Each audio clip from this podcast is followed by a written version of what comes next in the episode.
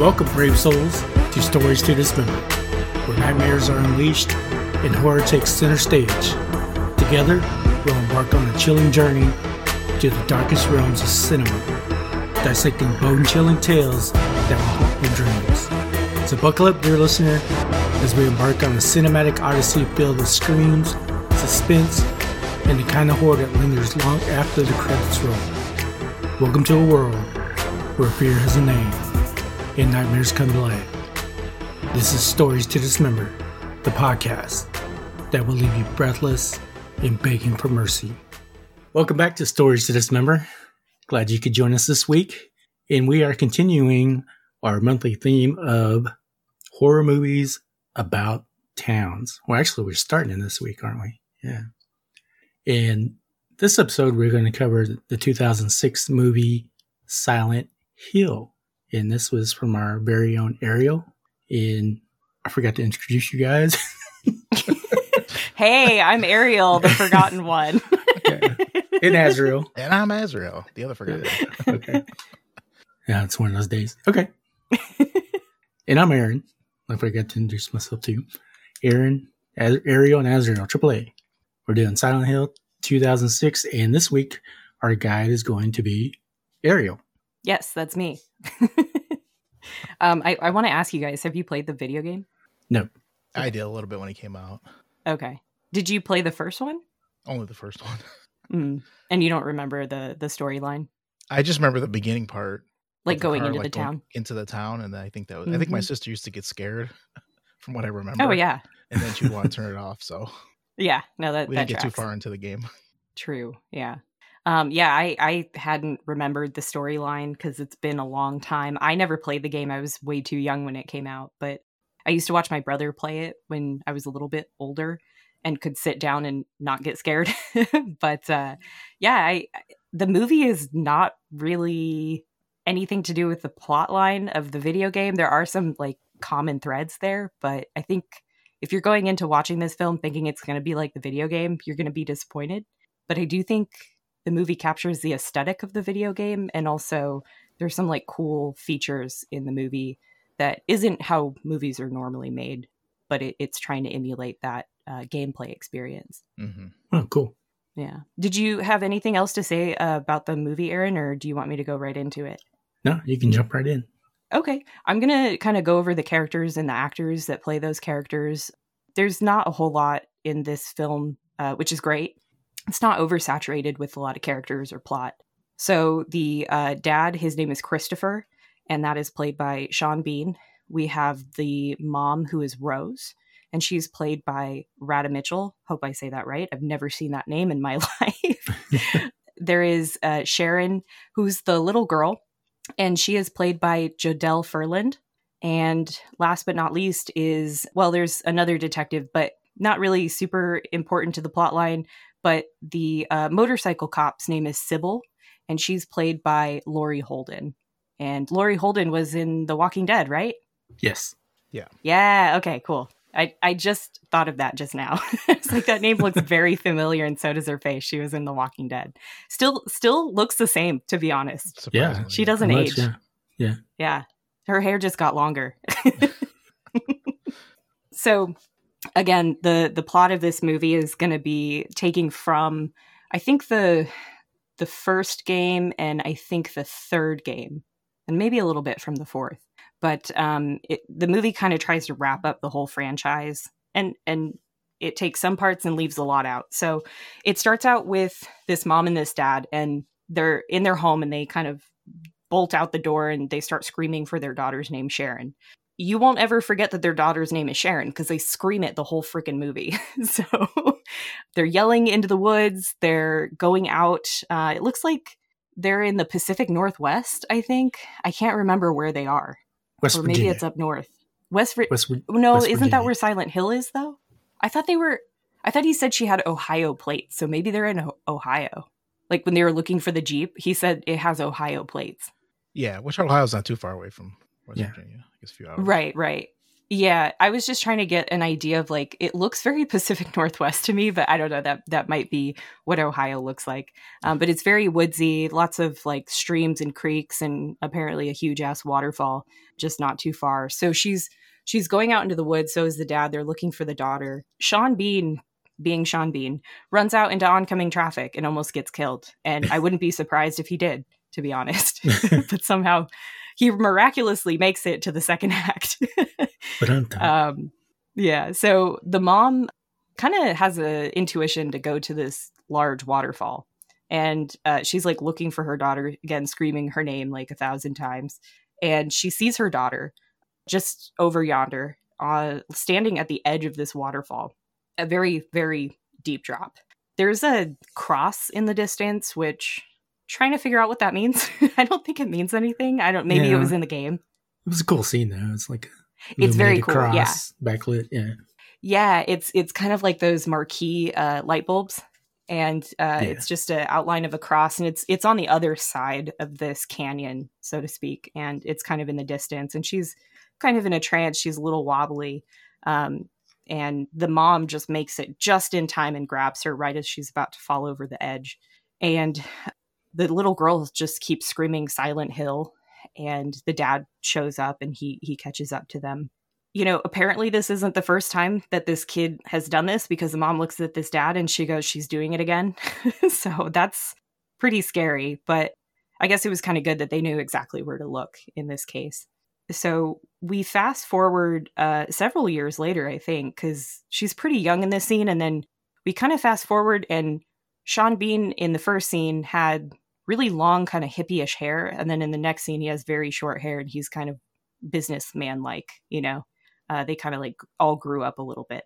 Uh, so the mom is telling uh, Sharon they're sitting like in a very picturesque field of wildflowers under a you know big oak tree or something, and uh, she's telling Sharon that they're going to go on a trip, on a special trip, and they're going to go to Silent Hill because the mom thinks that the little girl who keeps having these trance like sleepwalking episodes and she's starting to draw pictures that are a little bit more dark, it, it has to do with this place. And we find out later, not too much later, but we find out that Sh- uh, Sharon is adopted. And so that's kind of why the mom wants to take her back to Silent Hill uh, because I think that's where she came from or has some tie to it. And there, she kind of has like a mystery history kind of situation, and so they kind of want to get to the bottom of it because the mom feels like whatever trauma that Sharon is going through, it's going to get resolved if they kind of get to the bottom of it. Sharon doesn't really know what Silent Hill is because when the mom asks her, she doesn't remember anything or she doesn't remember screaming out that the name of the town. And we find out that dad isn't going with them because he doesn't know that they're going. but yeah, um, which I think is pretty messed up. Yeah, yeah well, he, I think he says later like he's kind of more on the side of mental professional help, and he thinks that she should be heavily evaluated. I mean, I'm sure she has been already, but he wants her to go to like a program or something. Right. And the mom's like, "No, no, we could do this ourselves." so one of the scenes I found really funny is that he just kind of like moves her mouse on her computer a little bit because he notices that her laptop is open, or I think it's like a desktop that's open. And she has like her browser history tab is open. I don't know if it's like an AOL search or something, but it just says Silent Hill. It's not password protected or anything. Like he just moves the mouse and then it shows like the Google search or AOL search of Silent Hill. So he's like, well, they're definitely going there. It's in. Is it in West Virginia or Virginia? Do you guys remember? West Virginia. West Virginia. Okay, that's yeah. what I thought because you had mentioned West Virginia, West Virginia, earlier. Yeah. Yeah. Yeah. Um, so, just a reminder to password protect your laptop, but it works out in this case because now he can go after them and and save them. You know, as John Bean, uh, Sean Bean does. So they're on their road trip. She stops at a gas station. Uh, she's filling up and this motorcycle cop kind of pulls up at the gas station for no particular reason, really. It's just kind of random chance that the cop shows up. Cop's wearing a really tight motorcycle suit. Um, Leather, yeah. Like term- Terminator style. That's what I thought. Right? T1000. yes, yeah. I don't know if that is like super comfortable to wear, you know, with it being that tight. I would also not so. a lot of protection. Yeah, I wouldn't know. right. I'm a loose fit Skin kind tight. of person. Yeah. Yeah. So we, we the cop doesn't like take off their glasses or helmet yet. So the mom Rose goes into the gas station and she's going to ask people about, you know, Silent Hill or where it is because I think she's having a hard time finding it on the map. She said, like, it's not showing up on the map. And the clerk at the gas station kind of tells her like it's kind of condemned. It's it's a dilapidated town now. They shut down the road. There's no access to silent hill. That's why it's not on the map anymore. And so i guess she was she was also told that there was a coal fire that happened in the town, which is why it was shut down. And that's kind of all we know. It's just kind of like a ghost town at this point. But because of the gases from the coal quarry or the coal mine, it that's why it's been shut down and people can't enter for their own safety. Uh, while the mom's talking to the attendant, the cop, we see her finally, you know, take off her glasses and we realize it's a woman cop wearing a very tight suit if if you couldn't tell from just the suit but she goes up to the car you know she asks uh, sharon you know, what's going on? Are you okay? Sharon says, Nah, I can't talk to strangers. And she goes, Good girl. so I already like this cop. yeah, just kind of, just kind of sketchy, kind of like in a, you know, uh, um, what were we just doing? Psycho, Psycho where yeah. that cop was just following, you know? Yeah. Let me see here. So the mom decides to check out Silent Hill anyways, and she's kind of going in that direction. She's starting to see signs pointing to where Silent Hill is. And then uh, the cop shows up and pulls her over. Probably because the cop is thinking that maybe this mom is kidnapping her daughter, which is 100% true, I guess, to some extent. That she's taking the daughter without the dad's permission, just based on the vibes of what's going on. I guess she's a really good cop. So she pulls her over. Uh, she's kind of questioning her a little bit. And the mom just takes off, like, yeah. just floors it. Another uh, scene reminiscent of Psycho. yep. Yeah, pedal to the metal. Yeah. Yep. Uh, or yeah. yeah. So kind of like in Psycho, she just takes off. Obviously, the cop's going to follow her though and catches up to her on the motorcycle, unlike Psycho. As they're going farther down the road to Silent Hill, the radio starts getting really weird and kind of gets feedback. It's pretty loud too. The mom can't even turn down the radio, uh, which is very strange. I don't know how radios work, but I figured the volume button would still work if there's feedback. I don't know. Should. But yeah. uh yeah. So the mom, I get is she in like a Jeep Liberty? I think she's in a Jeep Liberty. Yeah, yeah that's what it looked like. Yeah. A lot of references yeah. to Jeep Liberty. Shout out. Sponsored by Jeep. Go places. I don't know. I don't know if that's the logo or the motto. Uh, so she's she's hauling ass down this road. She busts through the gates, which aren't very good gates. They're just kind of like um, you know chain link gates with like a little chain around them. Um, so she busts through those, scaring the shit out of her daughter in the meantime.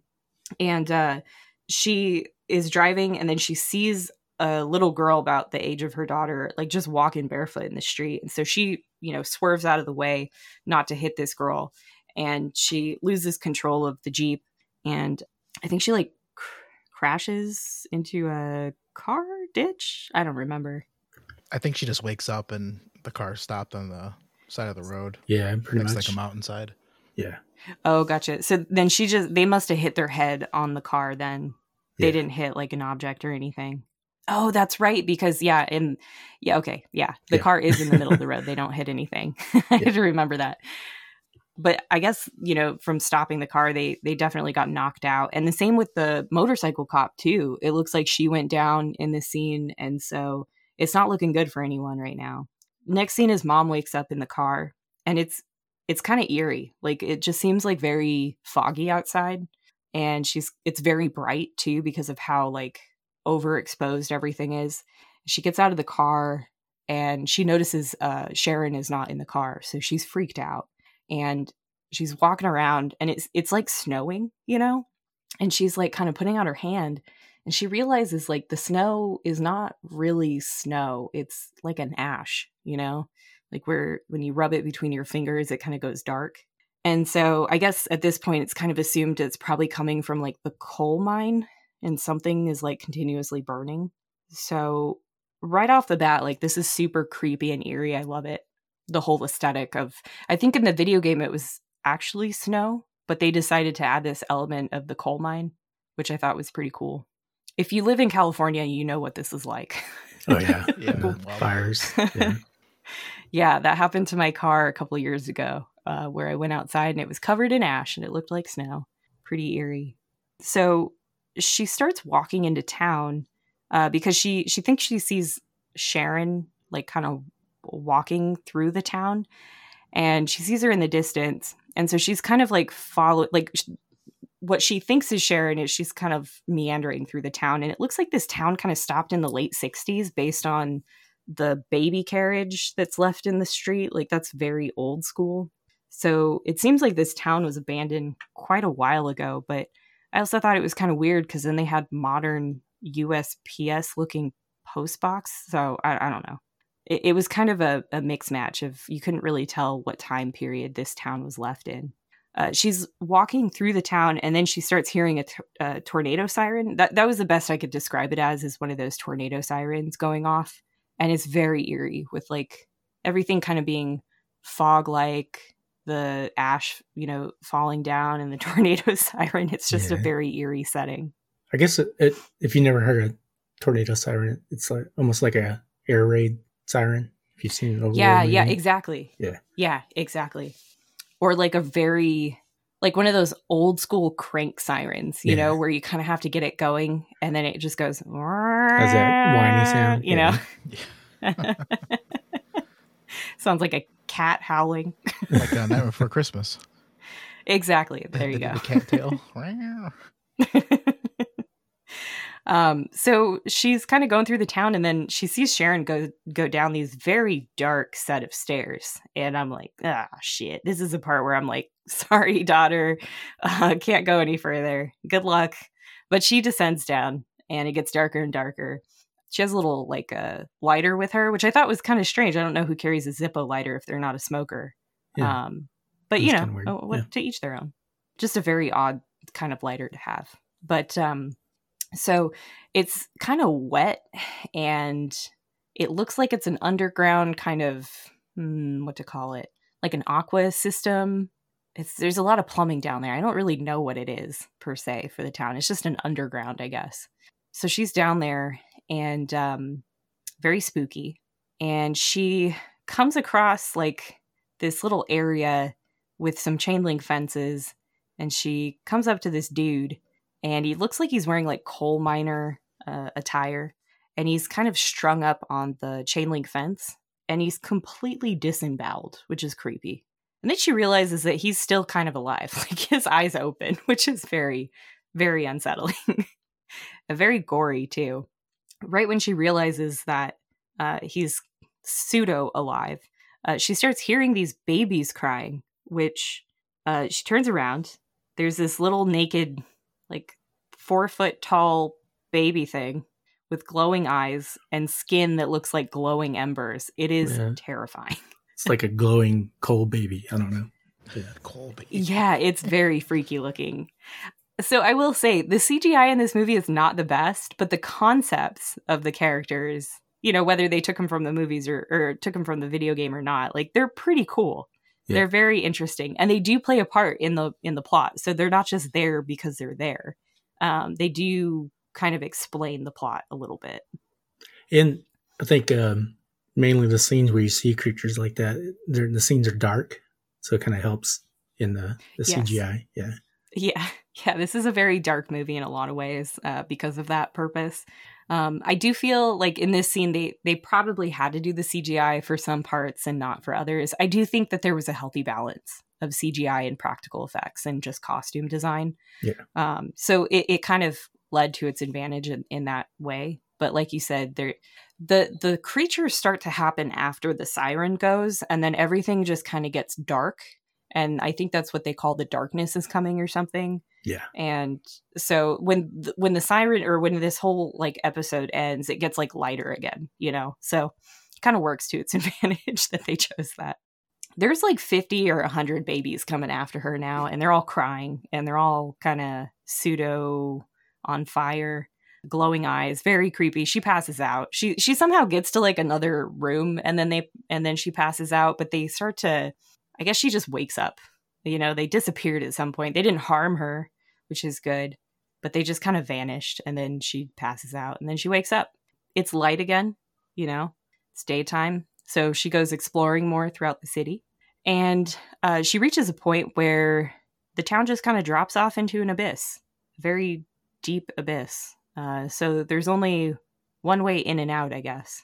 Or is that the way she came in? I can't remember. That was the way she came in, right? It was just gone. Yeah, it just looks different. Yeah. Yeah. Okay. okay. Which, if you've never been to West Virginia, it's kind of like that in some of the those areas. like my, I've been to careful where. Moundsville, where the prison's at, and it's like one road in, like a bridge, in and out. Hmm. Okay. And town kind of yeah, looks like that, rundown, old. Gotcha. Okay. Yeah, but like she goes to the edge and there's just like no road anymore. So I think that they're used that's how she came in was on that road or something like that. So she's she's there. Uh she ain't going nowhere. so she um there's like this old witchy woman that's just kind of like in the background and just mumbling some stuff.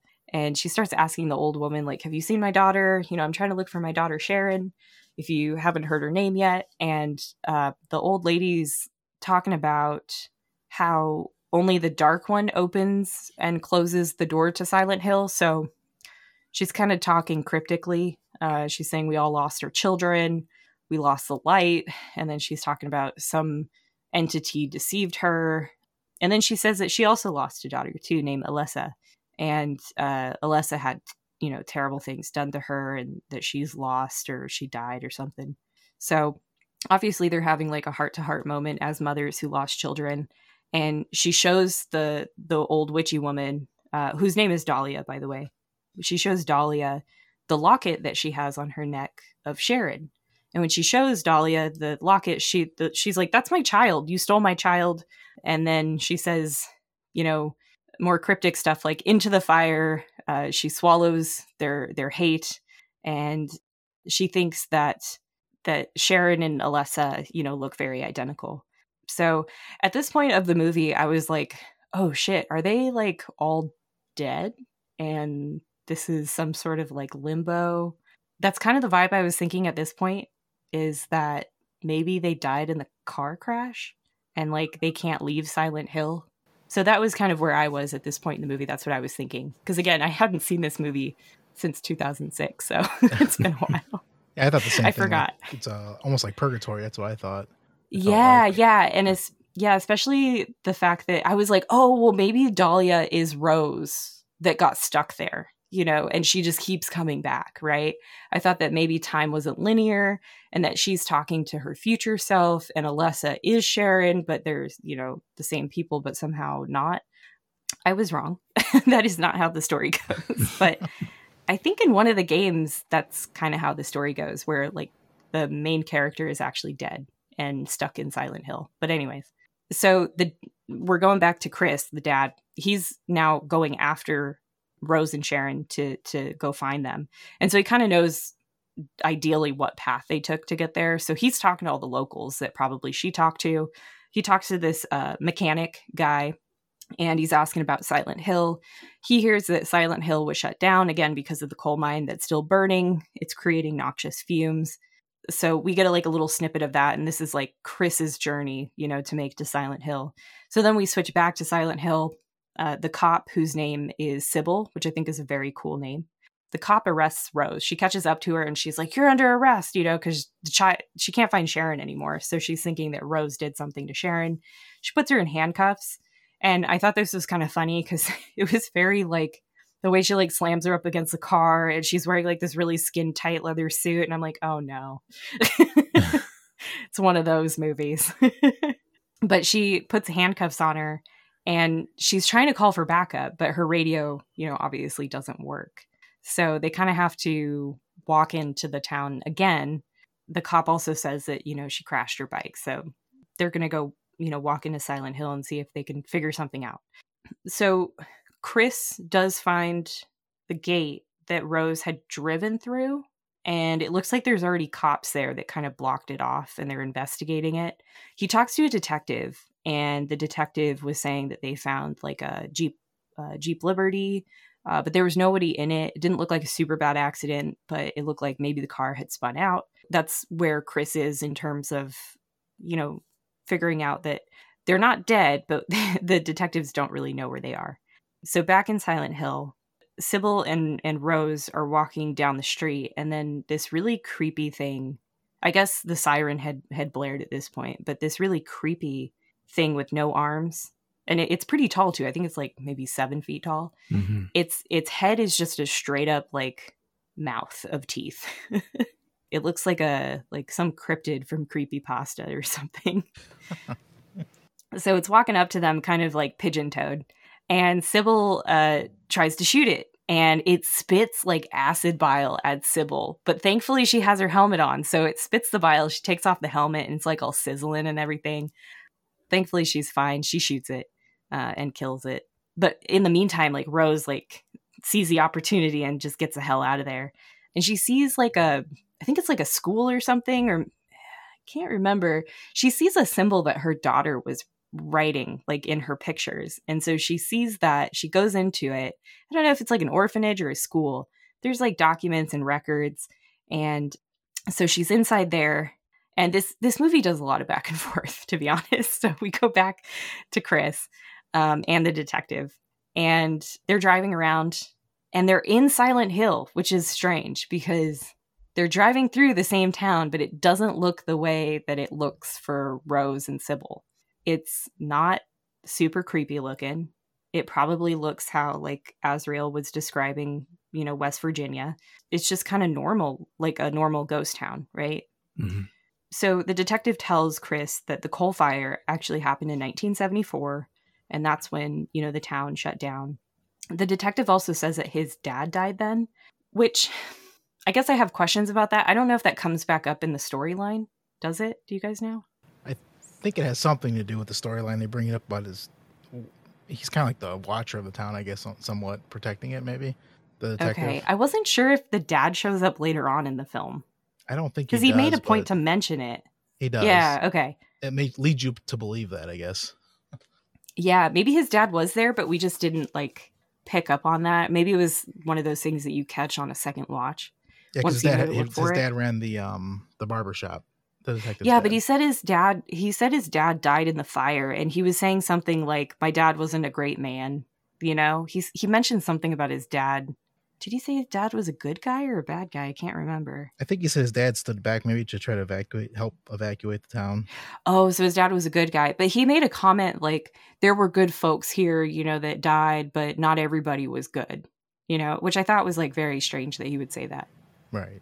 So it seemed like the detective kind of knew something, and Chris picked up on this. I think he picked up on that quote. but, uh, you know, I mean, every town has their goods and bads, but uh, it seemed like he was referencing to something more. So back in Silent Hill, um, Sharon, I'm sorry, not Sharon, Rose, she's like going through the school and she notices that there are these like handprints that look pretty fresh. Like the everything is covered in that like ashy dust, but these handprints look like they were just there. And it looks like someone had been like putting both their hands on it and like kind of putting pressure on it, like leaning forward. And these are all like children's desks, like elementary school. And she opens the top of the desk to see the contents underneath, and it says Alessa Gillespie. And so she recognizes that was, you know, Dahlia's daughter. And something must have happened. You know, there's some scribble, like uh, etching in the desk that says witch. And so she kind of gets like a, well, I guess us as viewer gets a flashback of Alessa being teased at school, calling them calling her a witch and just condemning her in the school. So um, Rose ends up going into the uh, bathrooms with the stalls, and you can kind of hear this like eerie moaning sound, and it took me to Harry Potter's moaning Myrtle in the bathrooms. That's what it reminded me of. She's like opening the bathroom stalls to kind of see where the sound is coming from. She opens kind of like the second to last one, and it's a dude. Uh, you can see his name tag. It looks like he's a janitor. His name is Colin, and he's like fucking hogtied with barbed wire. It looks brutal, and he's he's obviously dead. Like he's been dead for a long time, but not like to a skeleton point. Not since 1974 in this town, at least. it's just kind of one of the one of the uh, gory scenes after the the disemboweled one. It just looks very um it looks very Hellraiser ish, in my Yeah. opinion. It does. This movie reminds me a lot of Hellraiser. Yeah. Or I kind of thought Saw when I seen that body in the stall. Oh yeah. Oh yeah, yeah, yeah. Yeah, I think um that one for sure saw, but like the the scenes to come are very much Mhm. Hellraiser-esque, you know. And so um apparently Colin has a key a set of keys in his mouth and somebody graffitied uh, I dare you, I double dare you, and like pointing arrows to Colin. Mhm. and she has to like slowly get the keys out, which you're just waiting for this guy to move or wake up, and he doesn't. He's way past dead. And um she's like going through the the school and she's, you know, using the keys to kind of traverse throughout the the school. And these coal miners, or what look like coal miners, are like kind of running after her. She she's able to get it to the other side of the door and lock it, and they're like trying to kick open the door. And they have like a little canary with them, you know, like a canary in the coal mine. And the canary starts freaking out. And uh, that means that you know the darkness is coming because you can hear the siren right after that. So get, they get the hell out of there. But i guess the darkness comes pretty quickly. It's kind of i don't know where exactly it's coming from but it, it catches up to them pretty quickly and the walls start getting like super trippy like acid trippy and gooey and the walls are melting and then these bugs like from uh the mummy Oh yeah. those Things little scarab beetles those start coming out of the walls and then they start like eating the coal miners alive and it's just very trippy. But for some reason rose is fine you know for most for the most part. And i just thought the scene was really cool how the walls start getting melty and it's almost like um i don't know it's just like they start like melting away it's very interesting a very cool effect uh hogtied colin comes out and he's all licky licky and he looks like he wants to lick some stamps. Yeah, and that must have been a wild scene to to film. to have you all hogtied and you're just like you're like walking on your hands and you're just like licking around everything. But um in this scene you notice that everything he touches turns to like this red kind of veiny growth that's like alive and it grows very quickly and rapidly. So yeah the bugs the bugs are obviously attacking the miners. They're not going to make it out. They they look like they're they're gone. They're goners. So rose and cybil you know had rose had uh, ran away from cybil. She still has the handcuffs on which is amazing that she was able to make it this far with those handcuffs on i was really hoping like one of those keys would have a handcuff key on it but i guess i was being too hopeful um, she meets up with cybil again and they join forces to fight off the bugs. Rose gets her handcuffs off. This random, I think his name is Pyramid Head. Pyramid Head shows up, which is pretty iconic. I would say that's probably the most iconic monster from this franchise besides the nurses. Do you guys know what I'm talking about? Yeah. Giant triangle dude. That would be terrible to cosplay as. You'd have so much neck pain at the end of the day. The weight, I'm just thinking about the that. weight alone. I know. And then that big ass sword. I mean, even with foam, it would be kind of hard. It would be a trick, you know, uh, because then it would be awkward to walk everywhere. But I'm sure somebody's done it and probably did it with cardboard and it probably looked really cool. But he's like this really buff dude with like a butcher's apron skirt, leather skirt on. Yeah. And uh, he's got this huge, it's not a sword, it's like an axe, right? That's like a long blade. Like, Yeah. I don't know, it's Oh, it like is a seven sword. feet, eight Yeah. feet long.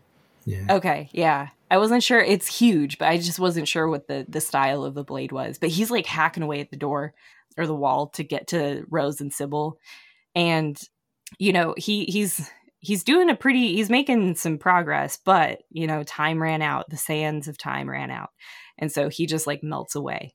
So I I think it's kind of cool that there is this like start and end point, which is very much like the video game where you kind of have to survive that time frame and then you're good and then you can kind of keep exploring. So I, I did like that aspect that they incorporated into the movie.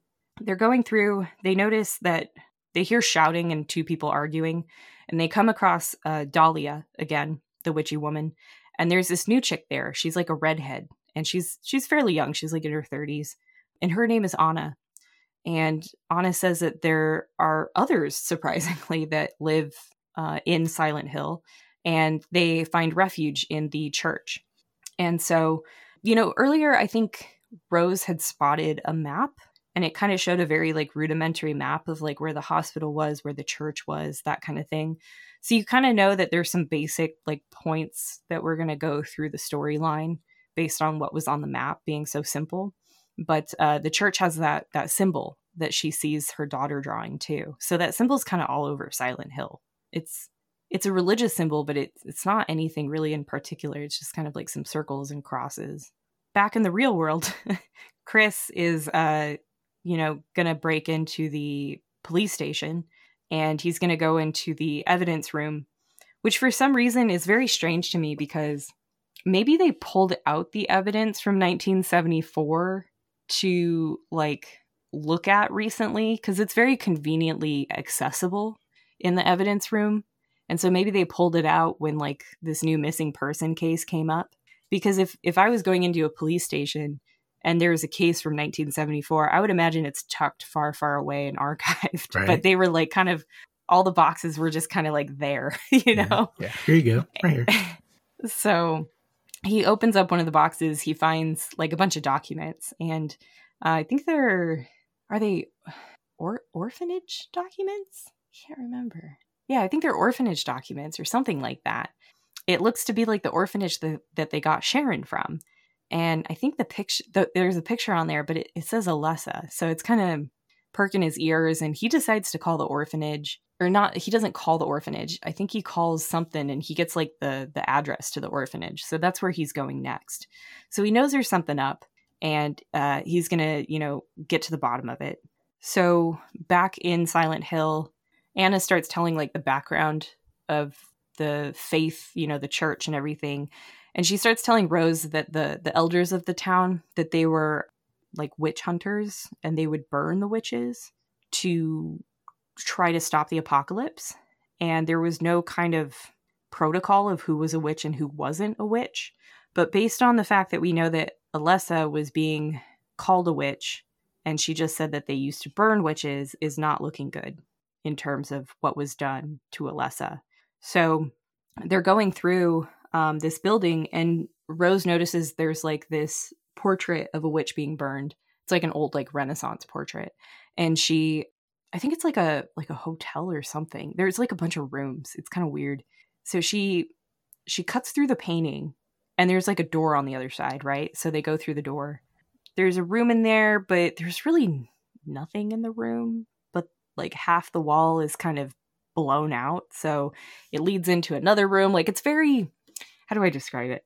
It's very uh video game esque the way they move yeah. through the the whole uh, town. You know what I mean? Yeah, I so, agree. Yeah, yeah. I think they're.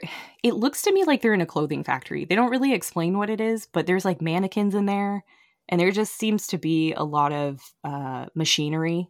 And so I'm thinking it's probably a clothing factory. They don't really ever explain it, but there is a huge hole in the middle, right? And it, if you look down, it's kind of a scene that we got from when Sharon was at the edge of the cliff and we kind of got like this view of like way down into like a, a fiery kind of abyss, you know?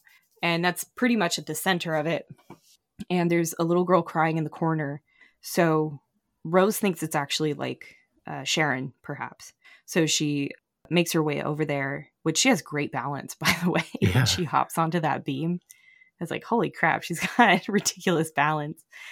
And she makes it over there and the little girl's crying and she turns around and it's it's Alessa who looks identical to Sharon, but th- she looks kind of like the girl from The Grudge, you know, Samara, or maybe even Ju-on. She's kind of like like very pale. Um, her hair is really kind of matted and ratty. So the girl is like talking to her, and she's like, "Look!" And she like holds her hands out for like what looks like a hug, and then her arms like catch on fire, which is kind of a cheesy CGI scene, but she's like, "Look, I'm on fire." And then the girl like disappears or something. So she just like burns up into flames. And so Rose is obviously distraught and then she like um, Indiana Jones it back back around on a rope. But Anna Anna's telling them they they start to see all these birds fly away. And Anna's like, "Oh shit, you know, birds don't like the darkness. The darkness is coming." And then they, you know, hear the siren so they need to get to the church because that's apparently where you're safe is if you're in the church. Somehow their faith protects them from the monsters, like the monsters can't enter in the church, which I thought was interesting. So they get to the the steep the steeple And I didn't realize it, but there's like hell of people running to the church. And I was like, where Oh, were yeah. these people the whole time? Why didn't we see anyone? There's like at least like 50 people, I think, or maybe 30. Yeah, easily. There's a lot of people running back. Yeah, they're all old too. Like none of them are young. And you can kind of tell like these are probably the the there's like some culty shit going on and these are probably the cult members, you know, that are stuck in this town. So they're kind of stalling a little bit cuz Dahlia's on the steps and they're like trying to talk to her and she's like, "Don't go in there. They're to uh, deceive you and you know, they deceived me and they're to suck you into their evil and blah blah blah." In the meantime, Anna picks up like some rock or something and she's like kind of letting her disdain for Dahlia to get the better of her. And uh, she doesn't make it to the church in time because Pyramid Head shows up and he grabs Anna by the neck. And then Rose and Cybil like run, you know, to the Yeah. door. They're like, bye. Yeah. Sucks to be you. Dahlia is spared. Like the darkness doesn't bother her at all. So she she's not afraid of it or anything. It just kind of moves around her. So as they're going into the church, the pyramid head guy completely strips off uh, Anna's skin suit and throws it on the ground, which is super gross. cool scene, but that is unsettling to say the least. Yeah. so uh, everyone in the church is not too happy to have seen that. so obviously, the mother of Anna is distraught, and everyone starts accusing Rose and Cybil of being witches. Of And then this uh, this lady shows up, and her name is uh, Christabella, and she calms everyone down, and she's like, "Look, look, look! Obviously, Anna did it to herself, right? These people aren't responsible for you know her not coming in to the doors. She knew what the you know situation was."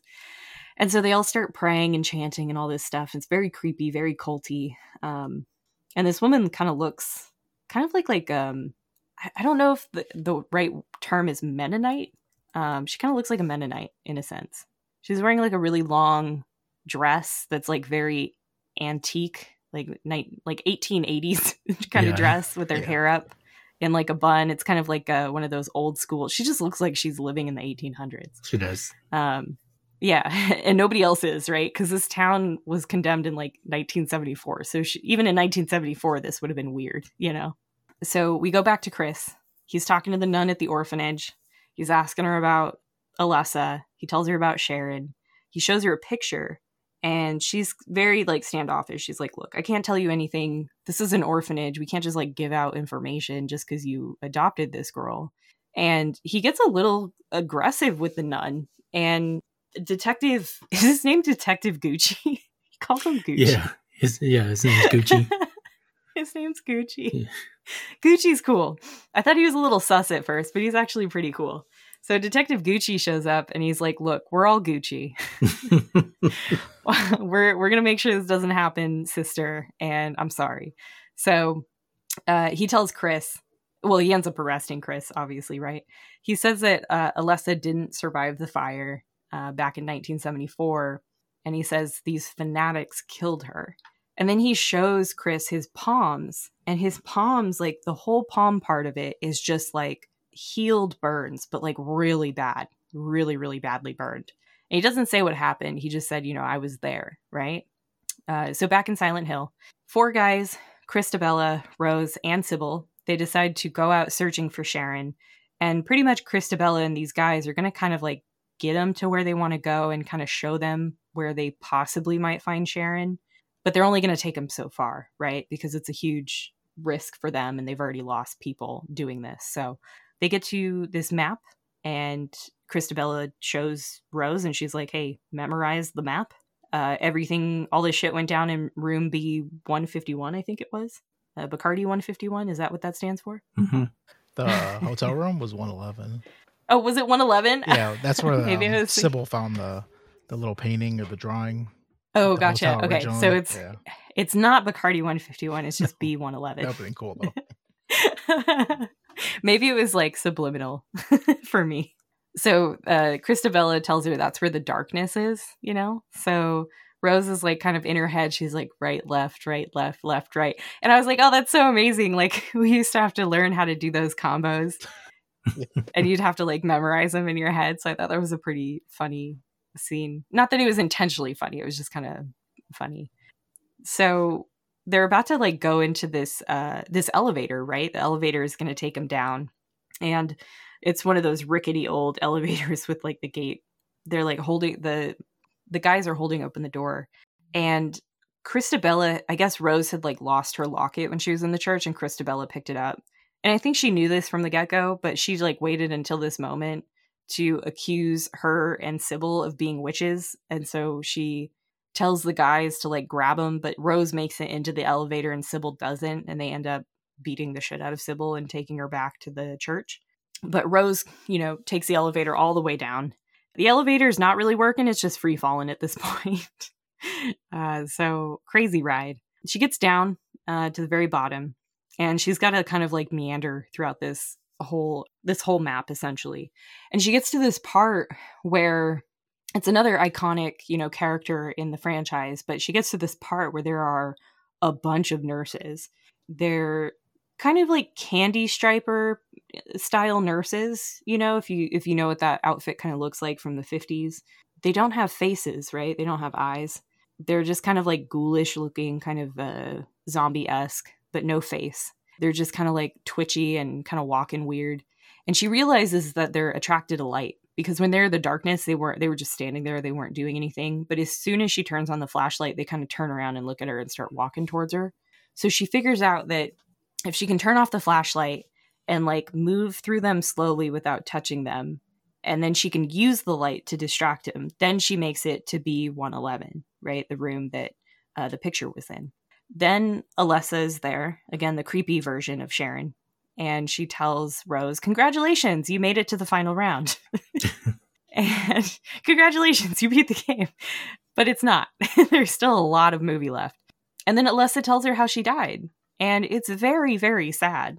I mean we kind of all know how she died but she essentially it's a lot worse than you than what you thought. So she they had like this iron symbol of the the faith the church or whatever.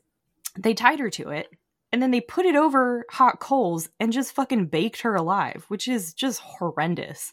And she like you know obviously had the highest degree burns 20 degree burns all over her body. And she was like a sacrifice for their faith to stop the apocalypse right?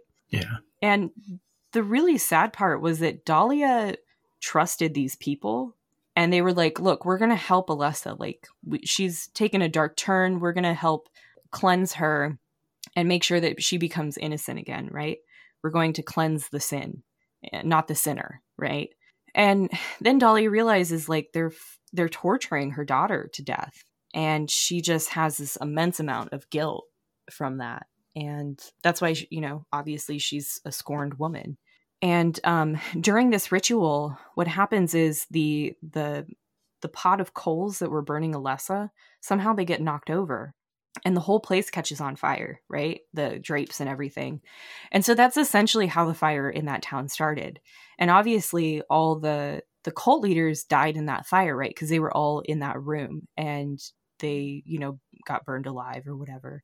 The detective gucci who was you know probably a cop back then i forgot like what if he was a detective then or if he was a cop then but he opened the doors to the the room that was on fire and that's how he got the burns was opening the doors the knobs.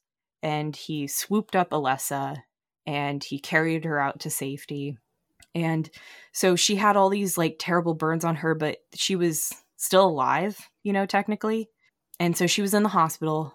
She was really badly burned. She was on life support essentially but she was still like kind of conscious of what was going on this nurse was like kind of very pretty nurse in a candy striper outfit was like looking at her right? And just kind of uh, mesmerized by how badly burned this little girl was. And then later on we see that this darkness entity kind of took over alessa and and she was able to to curse people. So she cursed the nurse that looked at her and took out her eyes right? So we see the nurse and she's got holes for eyes and she's like screaming and she just kind of like curses the whole town essentially. She just gets consumed by this darkness that later calls itself the the reaper i think is what she says. I'm the reaper. And we find out that sharon was the product of the innocence that was left in alessa and somehow they were able to split. So when the darkness came for alessa the light, essentially, that is Sharon, was taken and saved by being offered up to an orphanage and left on a you know their doorstep i think. And so that innocence was saved and then she was brought up by rose and chris which is also in the in the video game as well. Um, but this movie kind of explains it a little bit differently. So um, you know rose is in the room with alessa while she's you know finishing up her story her origin story. And uh, she goes to give her a hug Alessa kind of melds into Rose. I don't know what to call that. She she passes into Rose. Yeah. and Rose is kind of like, "Oh shit, now I'm possessed with this little girl that calls herself the Reaper." Which is going to be good. So Rose is actually like a vessel at this point. So Rose goes back to the church. Back at the church, they're sacrificing Cybil, which this is kind of a hard scene to watch because Cybil's like tied up on a ladder. She's above you know coals or what it was like a fire oh it was a pyre right? Yeah. they they like set a pyre alit and they're like we're gonna burn the witches. You know it's very uh, reminiscent of like uh, salem right? Mm-hmm. you think and they would they, learn. like lower huh? You would think they they would learn not to burn something yeah, inside. yeah you think. They're like oh you know it's been a while. Maybe we should try again you know? So they they lower the ladder you know over the pyre and essentially Cybil dies a very slow and painful death, yeah. right? She obviously her skin starts to burn away, and then she just passes out from the carbon uh, monoxide, and then just totally catches on fire. Pretty hard to watch too, because I actually I think Cybil was my favorite uh, character in this whole thing. Christabella stabs Rose in the chest, like uh, near her clavicle, and now she's bleeding, but it's like black blood. It's very dark looking blood, and she like Rose like kind of kind of goes over, hunches over, and she, she's really bleeding. Like there's a lot of blood coming out of her chest, more than there should be. I'll just say that. And what we find out is when the blood like hits the floor and seeps into the floor, that is essentially like how Alessa is able to get into the church, right? Because before she couldn't get in the church, but Rose was able to take her there. And when she got stabbed and, and bled out, that's when Alessa, you know, was able to wreak havoc in a very Hellraiser way. And uh, Rose is fine, like it like heals itself and everything. But all these like barbed wires come out of nowhere, and it's kind of like a Doc Ock situation uh, where there's like a bunch of barbed wires that Alessa's controlling with her mind. I didn't really like this scene to be honest. Chris uh Christabella gets like hoisted up by the barbed wire by her hands and her feet. And then um very much like Evil Dead, the barbed wire just goes up her hoo ha yeah. and out her body, and she gets ripped apart, which is pretty gory. Pretty gory. Everybody actually gets ripped apart. And so, if you like gore, this is definitely the scene for you. But the right. CGI is kind of lacking. Uh, like you said, it, it because it was dark, it, it looks a lot better. But the CGI didn't really hold up over time, in my opinion. Uh, Dahlia is spared, you know, because there's like this whole overarching theme of you know, a mother is God in the eyes of a child, right? Right. And so Alessa knows that, you know, her mother tried to help and didn't do anything really wrong. She just got deceived and she trusted these people. So I assume Dahlia has to stick around and still be a mother to Alessa. You know, she she's got to love this little dark uh, Reaper child. And so that's kind of why she was spared and she's got to stay in Silent Hill and, and take care of her. Um, so Rose and Sharon, you know, they make it back to the the Jeep Cherokee or Jeep Liberty. I forgot what it was. Jeep Liberty. And uh, we think that the car probably isn't going to start, and then it, it starts on the third try. And what was that, you know, drop of an abyss in the town now becomes a road when they drive over it. So they're they're able now to leave Silent Hill because Alessa allowed them. She's the darkness that opens and closes the door. So she opened the door. They're able to leave you know, Rose tries to call Chris on the phone, but it's really staticky. She's trying to leave a voice message saying they're coming home, that they're all right, but it's, you know, staticky on his end. And they're driving back. Everything is still kind of like foggy, kind of like how it was in Silent Hill. And as soon as they pull up into the driveway, uh, driveway of their home, and I saw like the plants were dead and it was still foggy outside, I was like, "Oh shit, this isn't this isn't a happy ending." and they walk into the home and it's just you know Rose and Sharon and it's their house but you know Chris isn't there and she's calling out for Chris and he's in the same space too, but they're just kind of like parallel universes, right? They're like overlaid with each other. They're in a different dimension. And so Chris is laying on the couch. It's very sunny and, and peaceful, and they're in this, you know, kind of foggy ghost world. And he can kind of sense that they're there because, like, earlier in the film, there was like another scene where they're kind of in the same space and he could smell her perfume. But I can't imagine that her perfume would still smell after all the things that she went through. She probably smelled a lot different at this point and he's probably like, "Ooh, what's that smell?" You know. and so it's kind of sad, you know, that they it's not the happy ending that you thought it was going to be. But at least they're together, mom and daughter, and Chris plays no real part in this whole film. no, he's left alone. Which is kind of funny because in the video game, the main protagonist is the dad, right? And so yeah. I'm sure, like, when this movie was announced and people thought that Sean Bean was playing the dad, they're like, oh, this is going to be a great film as Sean Bean is the main character. And then they go to see the movie and they're like, wait, what? He's not the main character? so. So yeah, that's that's Silent Hill, All right. essentially. There you go. I do have uh, something interesting that I found. It, it talks about. Ooh, share it it talks about the different states of the movie. It says um, a part of the Silent Hill universe is the reality and unreality of the city. Silent Hill exists simultaneously in four different variations the city of the 1970s, Silent Hill in the present, Silent Hill in the fog, and Silent Hill in the darkness. One represents the mm. city of 30 years ago, used in flashbacks. The other is the current state of the city, which Christopher goes in search of his wife and daughter and the two remaining dimensions include a foggy day in which Rose searches for her daughter, symbolizing purgatory, and a gloomy day consisting of darkness, which is the embodiment of hell. Mm-hmm.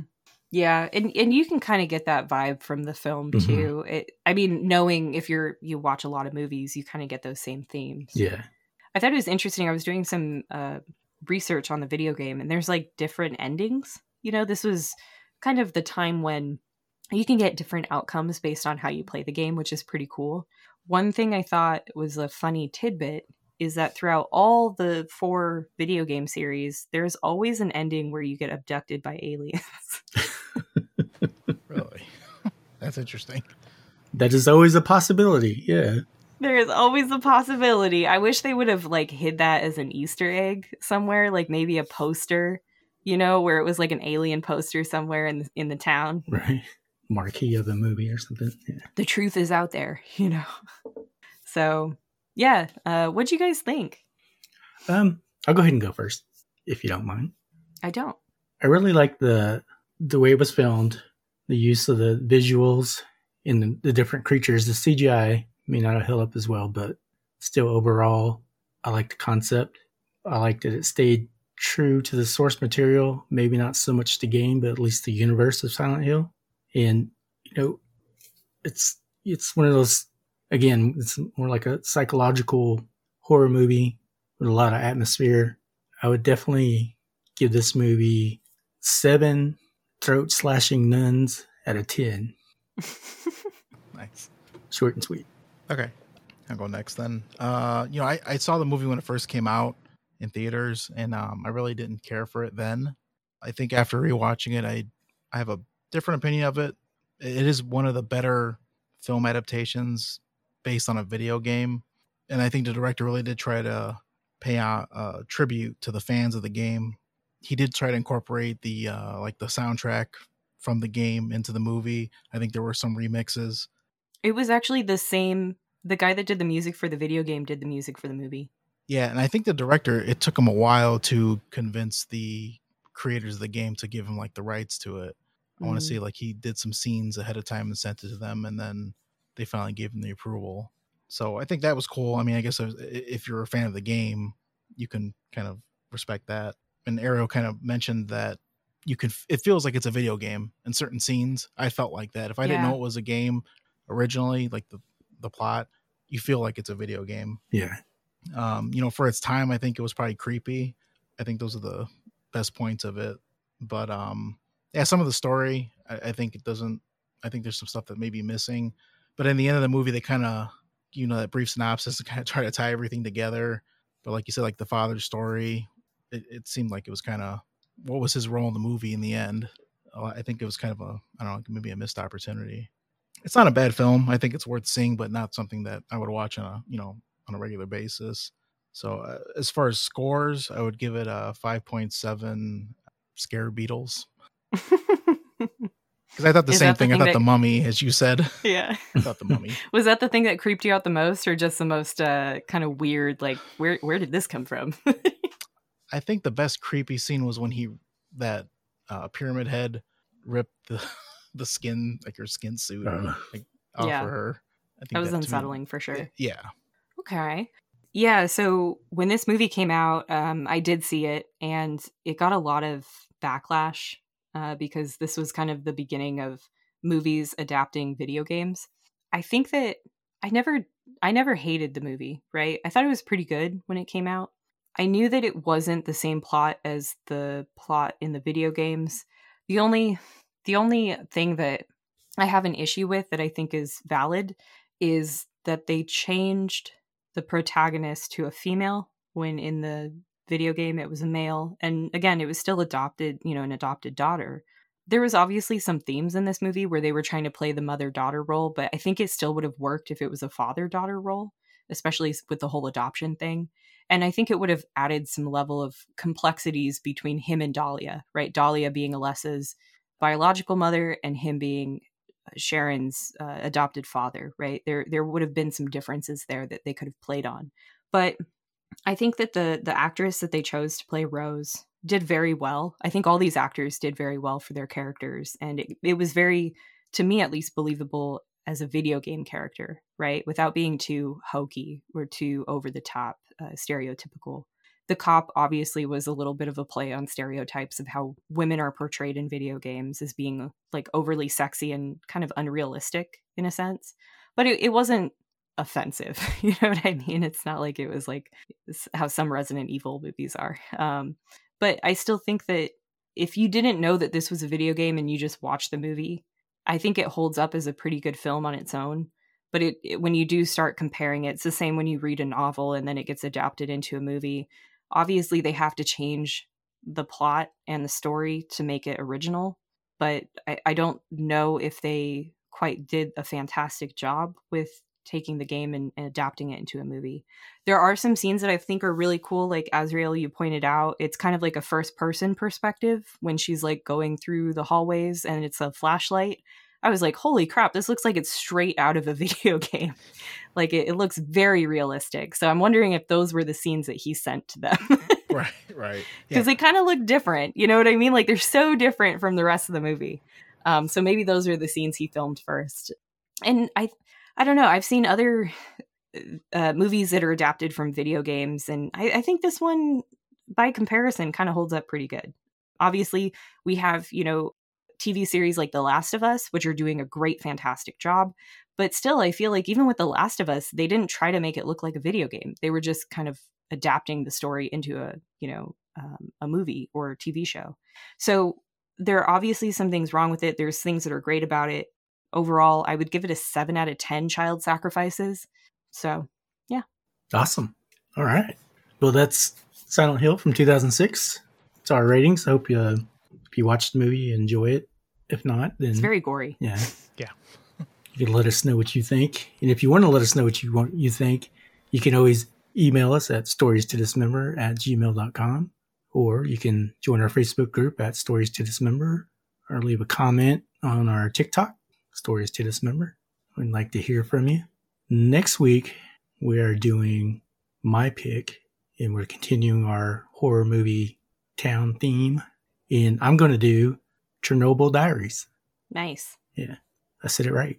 I've been practicing. i think so it's not it's not chernobyl Chern- Chernobyl, uh, Down south, Chernobyl, they were pronounced it, I that's how people in texas pronounce it think. Chernobyl. chernobyl Chernobyl. Chernobyl. There you go. All right. Well, guess we'll see you guys next time. Anybody got something good to say? Yeah, I wanted to say uh, thank you for coming to Silent Hill and uh, you know touring our town. the uh, the gift shop's down the hall. Uh, you just go past the uh, disemboweled miner and then you make a left, and uh, you'll see all the tchotchkes down there. So thank you for uh, for stopping by. But you can't leave. You can't leave. No, Yeah. obviously not. It's probably like every every other Stuck. place. You have to go to the gift shop to get in and get out, so you can never leave. All right, It's like Hotel California, Ah, just Silent Hill. check in. Can't check out. but you can never leave. All righty. Talk to you guys next week. Bye-bye. Bye. See ya. Thank you for listening to the Stories to Dismember podcast. Please be sure to tell your friends, subscribe, and leave a rating. You can contact us at stories to dismember at gmail.com, and we'd love to hear from you. You can also follow us on TikTok at Stories to Dismember. The music for Stories to Dismember is provided by Windfeather. We can't wait to hang out with you next time. Bye bye.